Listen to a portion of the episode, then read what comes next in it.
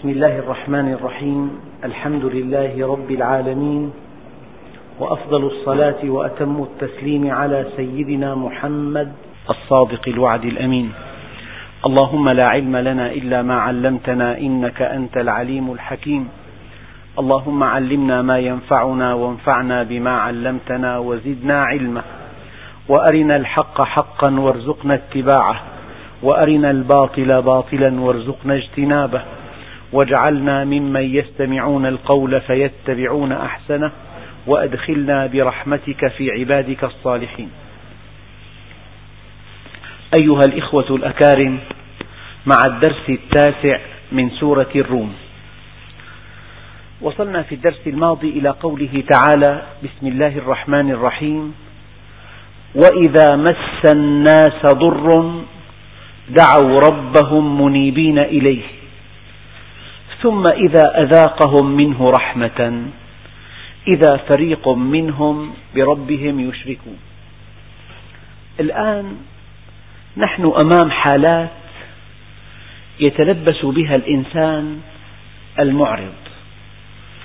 ربنا عز وجل يصف لنا هذه الحالات لئلا نقع بها أو لئلا نتلبس بها. هي حالات مرضية. مظهر من مظاهر البعد عن الله عز وجل. مظهر من مظاهر ضعف الإيمان. مظهر من مظاهر ضعف اليقين. الله سبحانه وتعالى يقول وإذا مس الناس الناس يعني عامة الناس الإنسان العادي أما كلمة مس أحيانا تريد أن تعرف ما إذا كانت هذه المكواة حامية أم لا؟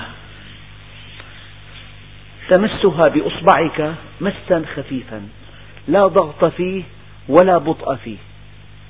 لا ضغط ولا بطء. وإذا مس الناس ضر. يفهم من هذا أن الإنسان لا يحتمل لا يحتمل. بيقول لك كريزة رمل ما نمت الليل. هي كلها عشر دقائق لو كان عشر ساعات لو كان على أشد. وإذا مس الناس ضر. دعوا ربهم منيبين إليه. ما الذي يحدث؟ الإنسان بفطرته حينما تأتيه مصيبة حينما يقع في مشكلة يشعر شعورا ثابتا لا يحتاج إلى برهان ولا إلى دليل أن الله سبحانه وتعالى بيده إنقاذه من هذه الورطة. هناك حالات أناس عقيدتهم إلحادية. ركبوا في الطائرة. فلما مرت فوق جيوب هوائية وأوشكوا وشعروا أنهم موشكون على خطر كبير قالوا يا الله عقيدتهم إلحادية. إذا الإنسان بفطرته حينما يقع في ضائقة في مشكلة أكثر الناس الذين ينكرون وجود الخالق حينما تأتيهم أمراض عضالة يعودون إلى الله. هذه فطرة الإنسان. يعني كل الأسباب الأرضية تبدو أمامهم مقطعة. فالبطولة أن تعرف الله في الشدة البطولة أن تعرفه معرفة صحيحة حينما يأتي البلاء الشديد تقول يا الله جميع البشر من كل الأجناس والألوان والمعتقدات إذا داهمتهم المصيبة قالوا يا الله. هذا شيء ثابت في البحر في الجو في البر في الزلازل في الأعاصير في الفيضانات. في الحروب الأهلية إذا داهمتهم المصيبة؟ قالوا يا الله. قال هذا شأن الإنسان. هذا شأن أي إنسان. لو أنه عاد إلى الله بالمصيبة وحينما كشفها الله عنه بقي على إيمانه وعلى استقامته. الأمر طبيعي جدا ومقبول وهذا إنسان طيب. ما كل إنسان يأتي إلى الله طوعا. هناك أشخاص كثيرون جدا بل إن معظم المؤمنين جاءوه قسرا موقف جيد وطيب إن جئته طوعا أو قسرا ولكن الموقف العجيب والموقف الغريب والموقف آه، غير الأخلاقي أن تأتيه كرها عند الشدة. فإذا تفضل الله عليك وأزاح عنك هذه الشدة تنسى. وتعزو هذا هذه النعمة إلى غيره إلى أشخاص إلى أنداد إلى شركاء. هنا المشكلة. إذا هذه حالة مرضية تصيب الأشخاص البعيدين عن الله عز وجل. حالة مرضية تصيب ضعاف الإيمان. حالة مرضية تصيب من تاهوا في درب الحياة. وإذا مس ربنا يعني الأمراض تأتي بآلام يعني غير مستمرة. يبدو أن الآلام المستمر المستمرة لا يحتملها إنسان. وإذا مس تماما أنت كما تمس المكواة. بأقل ضغط ممكن وبأقل فترة ممكنة. بأقل ضغط وبأقل فترة. يعني إذا أردت أنت أن تعرف ابنك بأن هذه مدفأة وأن لها خطر. ماذا تعمل؟ تأتي بإصبعه وتمسكه بيدك تمسكها بيدك وتضعها لأقل من ثانية بسرعة شديدة كي يشعر أن هذه نار. هذا الموقف اللطيف الرحماني الهادف إلى تعريف هذا الابن بأن هذه مدفأة وأنها مؤذية. يعني ولله المثل الأعلى. في السماوات والأرض. يعني إذا أراد الله عز وجل أن يسوق لإنسان مصيبة يسوقها له مخففة. قليلة الوقت والتأثير لعله يعود. وشأن الطبيب أنه كلما قال له المريض لم أستفد من هذا الدواء يرفع له المستوى. خذ عيار خمسمية خذ عيار ألف. هذا سماه ربنا عز وجل العذاب الصعد كلما لم يتأثر هذا المريض بهذا الدواء ارتفع مستوى الدواء وارتفعت شدته. وإذا مس الناس ضر. شوف الضر مطلقة. يا ترى ضر في صحتهم؟ ممكن. ضر في أموالهم؟ ممكن. ضر في زوجاتهم؟ ممكن. ضر في أولادهم؟ ممكن. ضر في أعمالهم؟ ممكن. ضر في دخلهم. هي تنكير شمول. أحيانا ننكر بقصد أن تنطبق هذه الحالة على كل حالة. أي ضر مادي أو معنوي شديد أم خفيف قريب أو بعيد يمس الجسم أو الصحة أو المال أو الأهل أو المشاعر. أيام في مصائب مشاعر توضع في موقف تهان فيه. ولا تستطيع أن تقول كلمة. بيقول لك بقيت شهر لا أنسى هذا الموقف. مصيبة هذه. ربنا عز وجل حكيم في صيدليته أدواء كثيرة. كل إنسان يصيبه بمصيبة يهتز لها. صاحب المال الكثير لا يتأثر لفقد ماله. هذا كرامته غالية جدا. مصيبة صاحب المال إذا حاد عن طريق الحق وإذا خالف منهج الله عز وجل بأعز شيء عليه وهو كرامته. أما هناك شخص يعني المال عنده كل شيء وهو فقير جدا هذا مصيبته في ماله. العبرة أنها مصيبة أي أنها تصيب الهدف. من أصاب يصيب فهي مصيبة. وإذا مس مس أنا زوقت كلمة مس. يعني رحمة بالإنسان تأتيه مصيبة سريعة وطفيفة بحيث تدع في نفسه أثرا. أما نحن هي كلمة أقولها بدقة بالغة من لم تحدث المصيبة في نفسه موعظة فمصيبته في نفسه أكبر. هو المصيبة. يعني إذا جاءت مصيبة وقال الإنسان هذه هذا شأن الدهر. الدهر يوم لك ويوم عليك. إذا عزى هذه المصيبة إلى قلة حظه إلى بيئته إلى سوء طالعه إلى شؤمه إلى يوم إلى رقم إلى صديق. عالج معالجة خرافية المصائب. طرح طروحات خرافية. من لم تحدث المصيبة في نفسه موعظة فمصيبته في نفسه هو المصيبة. أكبر. وإذا مس الناس ضر. ضر. شيء يضرهم شيء يؤلمهم شيء يقلقهم شيء يهمهم شيء يوترهم. وإذا مس الناس ضر بحكم فطرتهم وبحكم طبيعتهم وجبلتهم والإيمان الذي غرسه الله فيهم حينما خلقهم دعوا ربهم. وأقرب اسم من أسماء الله الحسنى. لهذا الإنسان اسم الرب. الحمد لله رب العالمين. دعوا ربهم. هلا أقرب كلمة للطفل الصغير كلمة أمي. لكل شيء. لأن أقرب إنسان إليه هو أمه. هي أمه. أقرب اسم من أسماء الله الحسنى. لهذا المخلوق هو اسم الرب. من التربية. يربيك في جسدك يربيك في نفسك يربيك في عقلك يربيك في دينك يربيك في أخلاقك. يعني أخ كريم حدثني قصة حدثني بقصة هو يحدثها للآخرين فإذا حدثت بها لا مانع. أنه جاءه إلى محله أو دكانه شخص ليشتري من عنده حاجة هو يبيع بالجملة فلما طلب منه يعني قطعتين أو ثلاثة رأى في هذا إهانة له فرفض أن يبيعه.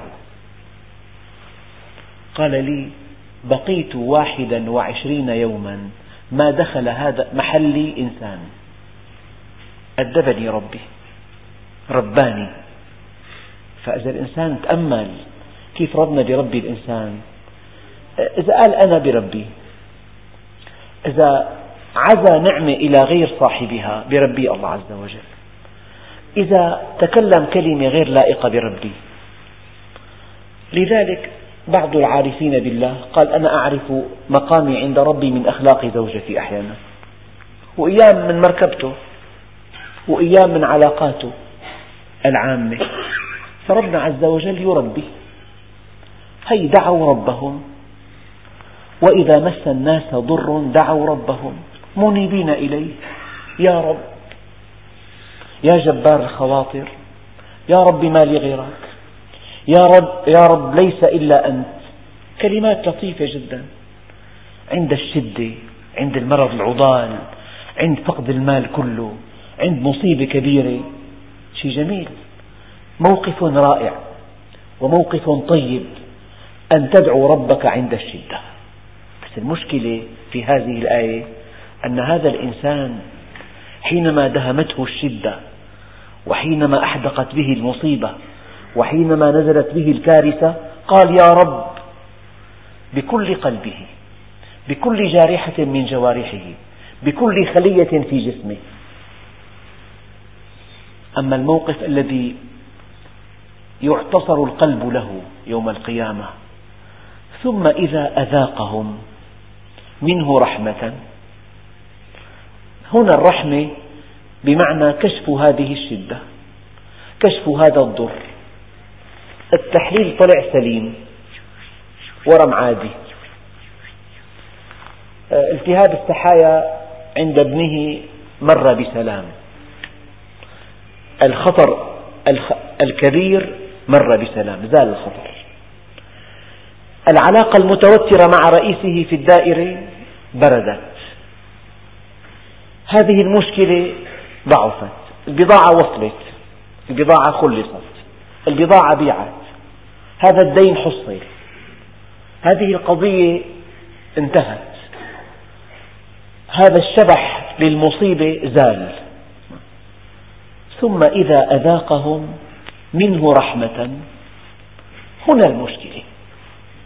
يقول لك هذا الطبيب ممتاز. بوصفة واحدة. شوف يا ابني طيب وين؟ أين الله؟ مثل الله عز وجل. هذا المحامي بارع. يا أخي محامي كل القصر بيده كالخاتم. إذا حينما نجوت من هذه الدعوة والحكم ربحته بفضل هذا المحامي فقط ونسيت الله عز وجل. هكذا. كلما أزيح عن كاهله هم أو غم أو معضلة أو مشكلة أو مصيبة أو نازلة عزاها إلى ما سوى الله. هذا هو الشرك بعينه. بالمناسبة هذا لا يمنع إذا جاءك خير من إنسان أن تشكره وأن تبالغ في شكره وأن لا تنسى له فضله. هذا من شأن المؤمن ولكن لا يعني هذا أن تنسى فضل الله عليك أن تنسى الذي سخره لك أن تنسى الذي سمح له أن يقدم لك هذه الخدمة. هنا المشكلة.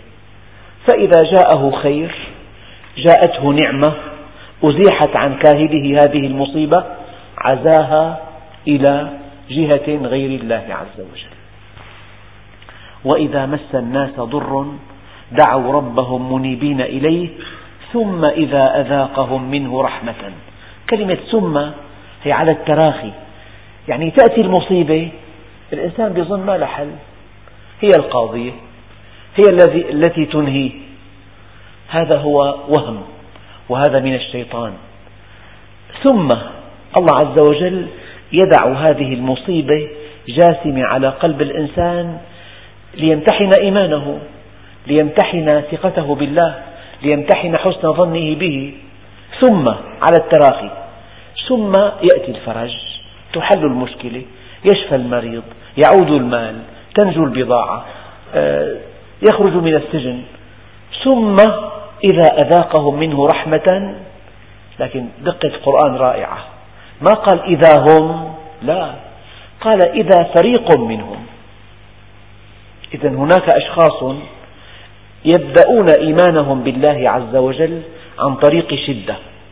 فإذا زالت عرفوا لله فضله وعرفوا لله نعمته وعرفوا لله لطفه وعرفوا لله رحمته وذابوا شكرا وقد علمنا النبي عليه الصلاة والسلام صلاة الشكر. إذا جاءتك نعمة إذا نجوت من مصيبة إذا نجحت في امتحان إذا أزيح عن كاهلك مصاب مباشرة توضأ وصل ركعتين شكرا لله عز وجل. هذه صلاة الشكر. إذا صليت صلاة الشكر فقد وقفت الموقف المشرف من الله عز وجل. الموقف الأخلاقي الموقف الذي يبيض به وجهك. قال ثم إذا أذاقهم منه رحمة إذا فريق منهم بربهم يشركون. يعزي لك هذا هذا الخير إلى زيد أو عبيد أو فلان أو علان أو إلى ذكائه أو إلى خبرته أو إلى صحوته أو إلى يقظته أو إلى كياسته بتفنن. أو إلى فلان المحامي أو الطبيب أو فلان صديقه الحميم له مركز قوي اتصل به بالليل فأنجده نسي الله عز وجل. إياكم أيها الإخوة الأكارم أن تقعوا في هذا المطب. إذا جاءت مشكلة وأزاحها الله عنك إياك أن تقع في هذا المطب. قل يا رب ليس إلا أنت. لا إله غيرك. أنت الذي أنقذتني. أنت الذي كرمتني. أنت الذي عفوت عني. أنت الذي رحمتني. أنت الذي لطفت بي. أنت. جعلت لطفك عن طريق زيد أو عبيد. سخره لك. عليك أن تشكره وأن تبالغ في شكره. وأن تقابله بعمل طيب من دون أن تنسى الله عز وجل هو الأصل. هو الأول والآخر. الآن كلمة فريق منهم هي مبشرة. ما كل إنسان تأتيه مصيبة ويتوب ينسى فضل الله عز وجل. بعض الناس. لذلك من عرفني في الرخاء عرفته في الشدة. اعرفني في الرخاء أعرفك في الشدة. قال ليكفروا بما آتيناهم. من أوجه التفاسير أن هي لام لام الأمر يعني اكفروا. هذا اسمه أمر تهديد. كأن يقول الابن ل... كأن يقول الابن الأب لابنه افعل. أنا سأريك افعل. هذا ليس أمر في الحقيقة. سمي أمر سمي هذا الأمر أمر تهديد. يعني أنتم هكذا إذا اكفروا. وأنا سأحاسبكم. ليكفروا بما آتيناهم من نعم من عطايا من إكرام من لطف من رحمة. ليكفروا بما آتيناهم. فتمتعوا. تمتع محدود. كان سيدنا عمر بن عبد العزيز رضي الله عنه كلما دخل دار الخلافة يقول أفرأيت إن متعناهم سنين ثم جاءهم ما كانوا يوعدون؟ ما أغنى عنهم ما كانوا يمتعون. المتعة باقية مؤقتة. كلكم يعلم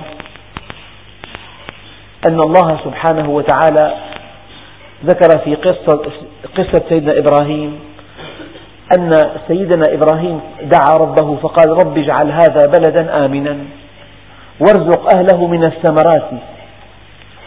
من آمن منهم بالله يعني فقط المؤمنين. من آمن منهم بالله واليوم الآخر. فربنا عز وجل رد عليه قال ومن كفر؟ ومن كفر. فأمتعه قليلا فأمتعه قليلا ثم أضطره إلى عذاب النار وبئس المصير. نعم. إذا فريق منهم بربهم يشركون ليكفروا بما آتيناهم فتمتعوا فسوف تعلمون. إذا البطولة في الذي يضحك أخيرا لا الذي يضحك في أول الأمر في الذي يضحك أخيرا. إنه كان فريق من عبادي يقولون ربنا آمنا فاغفر لنا وارحمنا وأنت خير الراحمين. فاتخذتموهم سخريا حتى أنسوكم ذكري وكنتم منهم تضحكون. إني جزيتهم اليوم بما صبروا أنهم هم الفائزون. إذا هذا ليكفروا أمر تهديد ليكفروا بما آتيناهم. فتمتعوا. بس في سؤال ليكفروا الخطاب للغائب فتمتعوا الخطاب للمخ... الكلام للمخاطب. هي ظاهرة في البلاغة اسمها التفات هذا الالتفات دليل تحريك النفس. يعني أيام يقول إنسان لشخص أمامه ويخاطب شخص آخر يقول له قل لفلان إنني غاضب منه. لتحريك وجدانه لتحريك شجونه لتحريك قلبه. قل لفلان إنني غاضب منه. فجاء مرة بصيغة الغائب ومرة بصيغة المخاطب.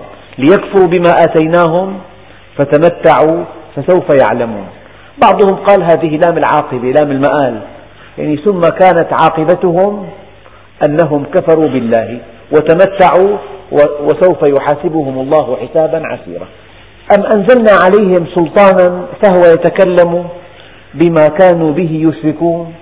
يعني هذا الكلام حينما عزوا هذا الفضل إلى غير الله حينما عزوا هذا الفضل إلى غير الله هل هذا الكلام جاءهم به ملك أو نزل به عليهم سلطان. أم أنزلنا عليهم سلطانا أي ملكا فهو يتكلم بما كانوا به يشركون. يعني هذا الكلام ما مصدره؟ ما حجيته؟ من أين جاءوا به؟ من علمهم إياه؟ أين قرأوه؟ الإنسان أحيانا يتكلم كلام ما له معنى من دون دليل. نحن في عندنا منهج بالإسلام. إن كنت ناقلا فالصحة مدعيا فالدليل. يقول لك هكذا رأيي. من أنت؟ حتى يعتد برأيك. من أنت؟ يقولون هذا عندنا غير جائز. قال ومن أنتم حتى يكون لكم عند؟ من أنتم؟ حتى يكون لكم عند. يعني هنا أم أنزلنا عليهم سلطانا فهو يتكلم بما كانوا به يشركون. هل جاءهم ملك فأوحى لهم؟ أم هل عندهم حجة قطعية مع الدليل؟ تنطق بموقفهم الصحيح. الآن الآية الأخيرة. وإذا أذقنا الناس رحمة. كمان الذوق غير الطعام. إذا قال لك أحدهم ذق لي هذا الطعام. تأكل الطنجرة كلها؟ مستحيل. معلقة واحدة لقمة واحدة. قال وإذا أذقنا الناس رحمة. يعني بيأخذ شقفة شهادة. بينسى بينسى يصلي بيربح بهالصفقة بيطلع له سفرة مهمة. تلاقي نسي الله عز وجل. وإذا أذقنا الناس رحمة. شوف أذقنا تشبه مسة شيء قليل يعني. أذقنا. وبعدين رحمة نكرة. نكرة تقليل هي. مثل ربك الغفور ذو الرحمة. فبما رحمة من الله لنت لهم. وإذا أذقنا الناس رحمة فرحوا بها. اختل توازنه قال فمن عرفها لم يفرح لرخاء ولم يحزن لشقاء. وإذا أذقنا الناس رحمة الزواج ما إجا دروس نهائيا. والله مشغولين أستاذ. موسم والله عندنا موسم هلا. الموسم بشغله والزوجة بتشغله وإذا كان سفرة وإذا أذقنا الناس رحمة فرحوا بها. هي إذا بس نقطة مهمة جدا. هي إذا تفيد تحقق الوقوع. كقوله تعالى إذا جاء نصر الله والفتح. إذا جاء نصر الله والفتح. يعني نصر الله لا بد من أن يأتي. أما إن تفيد احتمال الوقوع احتماله. يا أيها الذين آمنوا إن جاءكم فاسق بنبأ فتبينوا. إن إن تفيد احتمال الوقوع. أما إذا تفيد تحقق الوقوع. إذا وإذا أذقنا الناس رحمة الرحمة هي الأصل. جاء مع إذا. الآن الآية دقيقة جدا. وهذا كلام خالق الكون. الآن وإذا. يعني رحمة الله هي الأصل. ولا بد نازلة. غير رحمة تنزل. الآن تنزل. يعني أسمعني أحد الإخوة شريط لخطبة لأحد علماء دمشق. يقول هذا العالم يا رب نحن في كانون الأول وكأننا في صيف. في شهر كانون الأول كان كأس الماء مهددا. كأس الماء ماء الشرب أعلمني أحد الإخوان الكرام أن مستوى مياه نبع الفيجة ارتفع إلى أعلى مستوى مع أن الأمطار كلها الهاطلة حتى هذا التاريخ لا تكفي لرفعه لهذا المستوى. فاستيقنوا أن لهذا النبع حوضا لا يعرفونه من قبل. وهذه رحمة الله عز وجل. في بعض المناطق نزل في أربع ساعات مئة وخمسة مليمترات من المطر. في أربع ساعات يعني نصف ما ينزل في دمشق في المواسم الطيبة. في أربع ساعات. وإذا أذقنا الناس رحمة فرحوا بها. إذا واحد فرح بالمطر عنده مزرعة البير تعبى عنده مثلا آه، مشروع زراعي انتعش في بادر كذا طن قمح. وإذا ما كان مستقيم هذا فرح خلدي كالفرح الذي يقوله الله عز وجل. وإذا أذقنا الناس رحمة. إيه، الدنيا من عرفها لم يفرح لرخاء ربنا عز وجل قال فبذلك ففرح فليفرحوا. المؤمن يفرح برضوان الله بيفرح. بيفرح بفضل الله بيفرح بالعمل الصالح بيفرح بحفظ كتاب الله بيفرح بفهم كتاب الله. بيفرح إذا الله عز وجل أجرى على يديه عملا صالحا. بيفرح إذا الله استخدمه جعله خادم لعباده. بيفرح إذا الله عز وجل جعل حوائج الناس إليه. بيفرح إذا كان يعني يحب الله ورسوله. بيفرح إذا كان طريق اللسان في في ذكر الله عز وجل. يفرح هي هذا فرح حقيقي. أما إذا فرح بالمال فرح بالمال المال زائل. إذا فرح بالزواج الزواج زائل. أي شيء ينتهي عند الموت الفرح به ضعف في التفكير. أي شيء ينتهي عند الموت الفرح به ضعف في التفكير. ربنا قال وفي ذلك فليتنافس المتنافسون. لمثل هذا فليعمل العاملون وبذلك فليفرحوا. الفرح بالدنيا قارون. قالوا قال إنما أوتيته على علم عندي. قالوا يا ليت لنا مثل ما أوتي قارون إنه لذو حظ عظيم. أما المؤمنون قالوا ويحكم ثواب الله خير. ربنا عز وجل قال لا يغرنك تقلب الذين كفروا في البلاد. متاع قليل.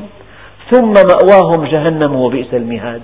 لكن الذين اتقوا ربهم فراح إذا كان الله عز وجل سمح لك تعرفه سمح لك تذكره سمح لك تجلس بمجلس علم سمح لك تعمل أعمال صالحة سمح لك يكون دخلك حلال يكون عملك طيب يكون اللسان طليق. هذا هي فضل الله عز وجل. قال وإذا أذقنا الناس رحمة فرحوا بها. اختل توازنه. مشي على الدرجة ثلاثة ثلاثة صار. ما عاد مشي درجة درجة. من فرحه. نسي يصلي. نسي الله عز وجل. أيام إنسان بالزواج بيندهش. خلاص بده الزوجة. عبدها من دون الله. أمره هو النافذ رغبتها هي النافذة. خلاص انتهى. راسخ في إيمانه. لمن هذا الوادي؟ اللي هو لك. قال أتهزأ بي؟ الوادي كله ما لقني عن رسول الله. قال هو لك. وإذا أذقنا الناس رحمة فرحوا بها وإن تصبهم سيئة.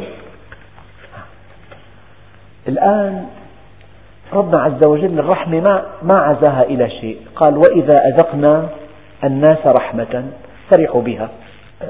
الرحمة إذا الرحمة إذا.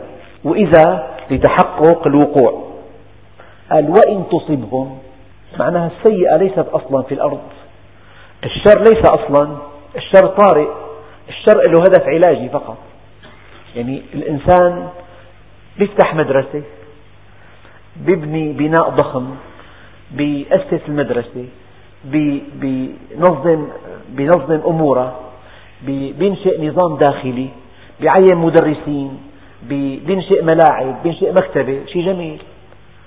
وأحيانا المعلم يضرب الطالب. طيب والمدير أحيانا يفصل الطالب. هل نقول أنشئت هذه المدرسة لضرب الطلاب؟ لا مستحيل الكلام. الضرب حادث آه، يعني حادث طارئ ومرحلي ولهدف معين وله هدف نبيل. فربنا عز وجل مع الرحمة جاءت إذا لكن مع المصيبة جاءت إن. مع المصيبة جاءت إن. يعني الشر احتمالي. إذا صار في انحراف صار في مرض صار في كبر صار في إسراف صار في عجب صار في تطاول صار في تقصير بالحقوق صار في شرك صار في إعجاب بالنفس تجد بيجي التأديب الإلهي. الأصل الله نصر المؤمنين ببدر. أما لما قالوا لن نغلب من قلة وقفوا لكم ويوم حنين إذ أعجبتكم كثرتكم فلم تغن عنكم من الله شيئا. هذا الذي لفت النظر. إذا أذقنا الناس رحمة لكن تصيبهم سيئة شوف دقق بما قدمت أيديهم. يعني ما في سيئة بلا سبب. وإن تصبهم سيئة بما قدمت أيديهم لذلك السيئات التي تصيب الناس دققوا جيدا.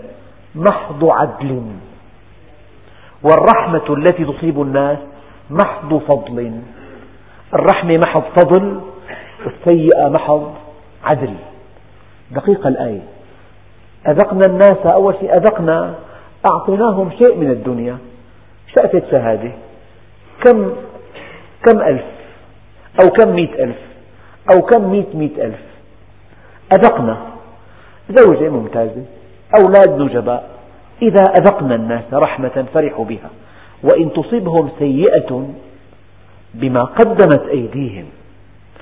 أولا إن تفيد الاحتمال ثانيا السيئة ليست هي الأصل. السيئة شيء طارئ وهدفها علاج هدفها علاجي.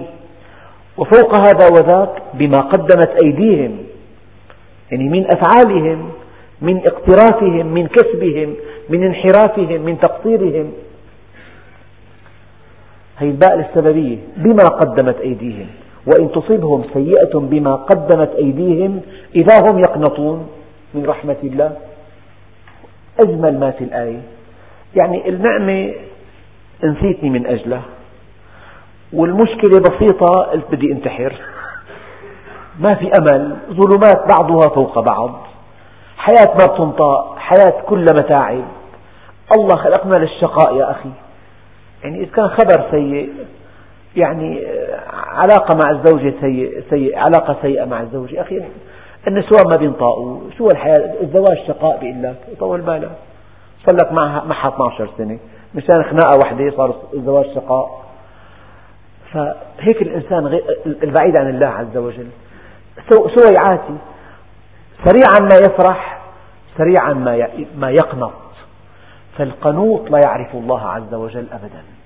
ربنا عز وجل يخلق من الضعف قوة من الضيق فرجا من المرض شفاء من الفقر غنى من الذل عزا.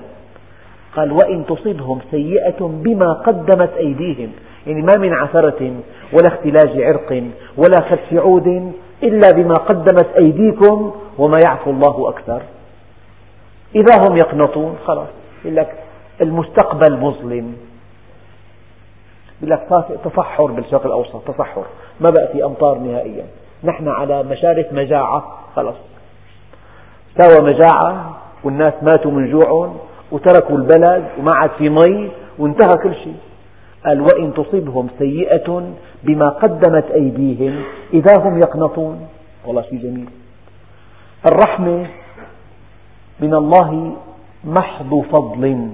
والسيئة من الله محض عدل الرحمة هي الأصل وقوع حتمي أما السيئة ليست أصلا وقوع احتمالي وعلاجي طيب طيب هذه الحالة المرضية ما ما حلها؟ ما شفاؤها؟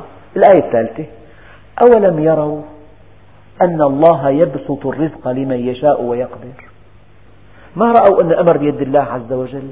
كن فيكون زل فيزول. يعني والله أعرف شخص أصابه مرض عضال. العملية الجراحية لا بد من أن تجري في بلد بعيد جدا. كلفة العملية قبل عشر سنوات بقدر ثمن بيته تماما. موظف بسيط عنده بيت بشي ب 800 ألف كان سعره. وعنده أولاد صغار. ومرض عضال يعني ورم خبيث من الدرجة الخامسة وأخذت عينات من جسمه إلى إلى إنجلترا. أبدا. الأطباء رفعوا أيديهم. والله زرته وبكيت عنده. حينما رأيت أولاده الصغار. بعد سبعة أشهر تراجع المرض تلقائيا. والقصة صار لها 12 سنة والرجل حي يرزق في أتم صحته الآن. ما أنه صورة غلط أخذوا خزعة. خزعة. شخص أعرفه. كما أعرف نفسي. وأعرف أطباءه جميعا. وأنا عشت المشكلة. أخذوا خزعة إلى بريطانيا. ما في. قضية منتهية. فكان الفكرة نبيع البيت. والنجاح بالمية ثلاثين العملية فوين القنوط؟ كن فيكون زل فيزول. وإذا مرضت فهو يشفين. بالتجارة وبالزراعة وبالصناعة وبالأمراض وبالعلاقات الزوجية وأصلحنا له زوجة. بيقول لك عندي كان زوجي أصبحت ملك الآن. يا الله عز وجل أعانك عليها. أولم يروا هؤلاء الذين فرحوا لهذه الرحمة فاختل توازنهم وعصوا ربهم. وهؤلاء الذين يئسوا وقنطوا لهذه السيئة ورأوا المستقبل مظلم. أولم يروا أن الله يبسط الرزق لمن يشاء ويقدر؟ بيده, بيده. يعني هذا الدستان داخل القلب بيد الله عز وجل. الشريان مصطوم بيفتحه الله إذا بده بدون عملية. والله شخص قال لي كدت أضيق بحياتي ذرعا. قال لي لا أملك ثمن العملية للقلب. كيف حاله؟ قال الآن بخير الحمد لله. تراجع المرض لحاله. شيء وارد واقع. هذا بيسميه الأطباء الشفاء الذاتي. الشفاء الذاتي. الله بيتدخل مباشرة. أنا قصدي الكلام لا أروي قصص نادرة. قصدي أن تتيقنوا أن الله بيده كل شيء وأنك بالدعاء أنت أقوى إنسان أقوى إنسان. وليس بينك وبين الله حجاب. يا رب يقول لك لبيك يا عبدي. اسأله اسأله كل حاجاتك. اسأله شسع نعلك إذا انقطع. اسأله ملح الطعام هيك الدعاء وارد. من لا يدعني أغضب عليه. إن الله يحب الملحين في الدعاء. الله بيحب هيك تتدلل تطلب تترجى تعيد وتكرر تلح كثير بالسجود بقيام الليل. أما أمام الناس كن عزيز. شرف المؤمن قيامه بالليل وعزه استغناؤه عن الناس. البطولة أن تعتز أمام الناس وأن تمرغ جبهتك بين يدي الله عز وجل. ادخل لغرفتك وأبكي سكر باب وتزود. قل يا رب ليس لي سواك. افعلها هي قد ما بتقدر تذلل لله. لأن التذلل إلى الله عز. أما مع الناس كن عزيز. أولم يروا أن الله يبسط الرزق لمن يشاء ويقدر؟ إن في ذلك لآيات لقوم يؤمنون. المهمة الأخيرة فآت ذا القربى حقه والمسكين وابن السبيل. ذلك خير للذين يريدون وجه الله. وأولئك هم المفلحون. يبدو أنك جئت إلى الدنيا من أجل العمل الصالح. أول حالة مرضية وثاني حالة مرضية والحل أن تشمر وأن تنطلق للعمل الصالح فهو زادك في الآخرة وهو الذي يسعدك في الآخرة. شوف الآيات ترابطها عجيب. فآت ذا القربى حقه والمسكين وابن السبيل ذلك خير للذين يريدون وجه الله وأولئك هم المفلحون. لا تكن من هؤلاء ولا من هؤلاء وفكر وافعل هذا. والحمد لله رب العالمين. بسم الله الرحمن الرحيم. الحمد لله رب العالمين. والصلاة والسلام على سيدنا محمد الصادق الوعد الأمين. اللهم أعطنا ولا تحرمنا وأكرمنا ولا تهنا وآثرنا ولا تؤثر علينا وأرضنا وارض عنا واجعل جمعنا هذا جمعا مباركا مرحوما واجعل تفرقنا من بعده تفرقا معصوما ولا تجعل فينا ولا منا ولا معنا شقيا ولا محروما. وصلى الله على سيدنا محمد النبي الأمي وعلى آله وصحبه وسلم والحمد لله رب العالمين الفاتحة.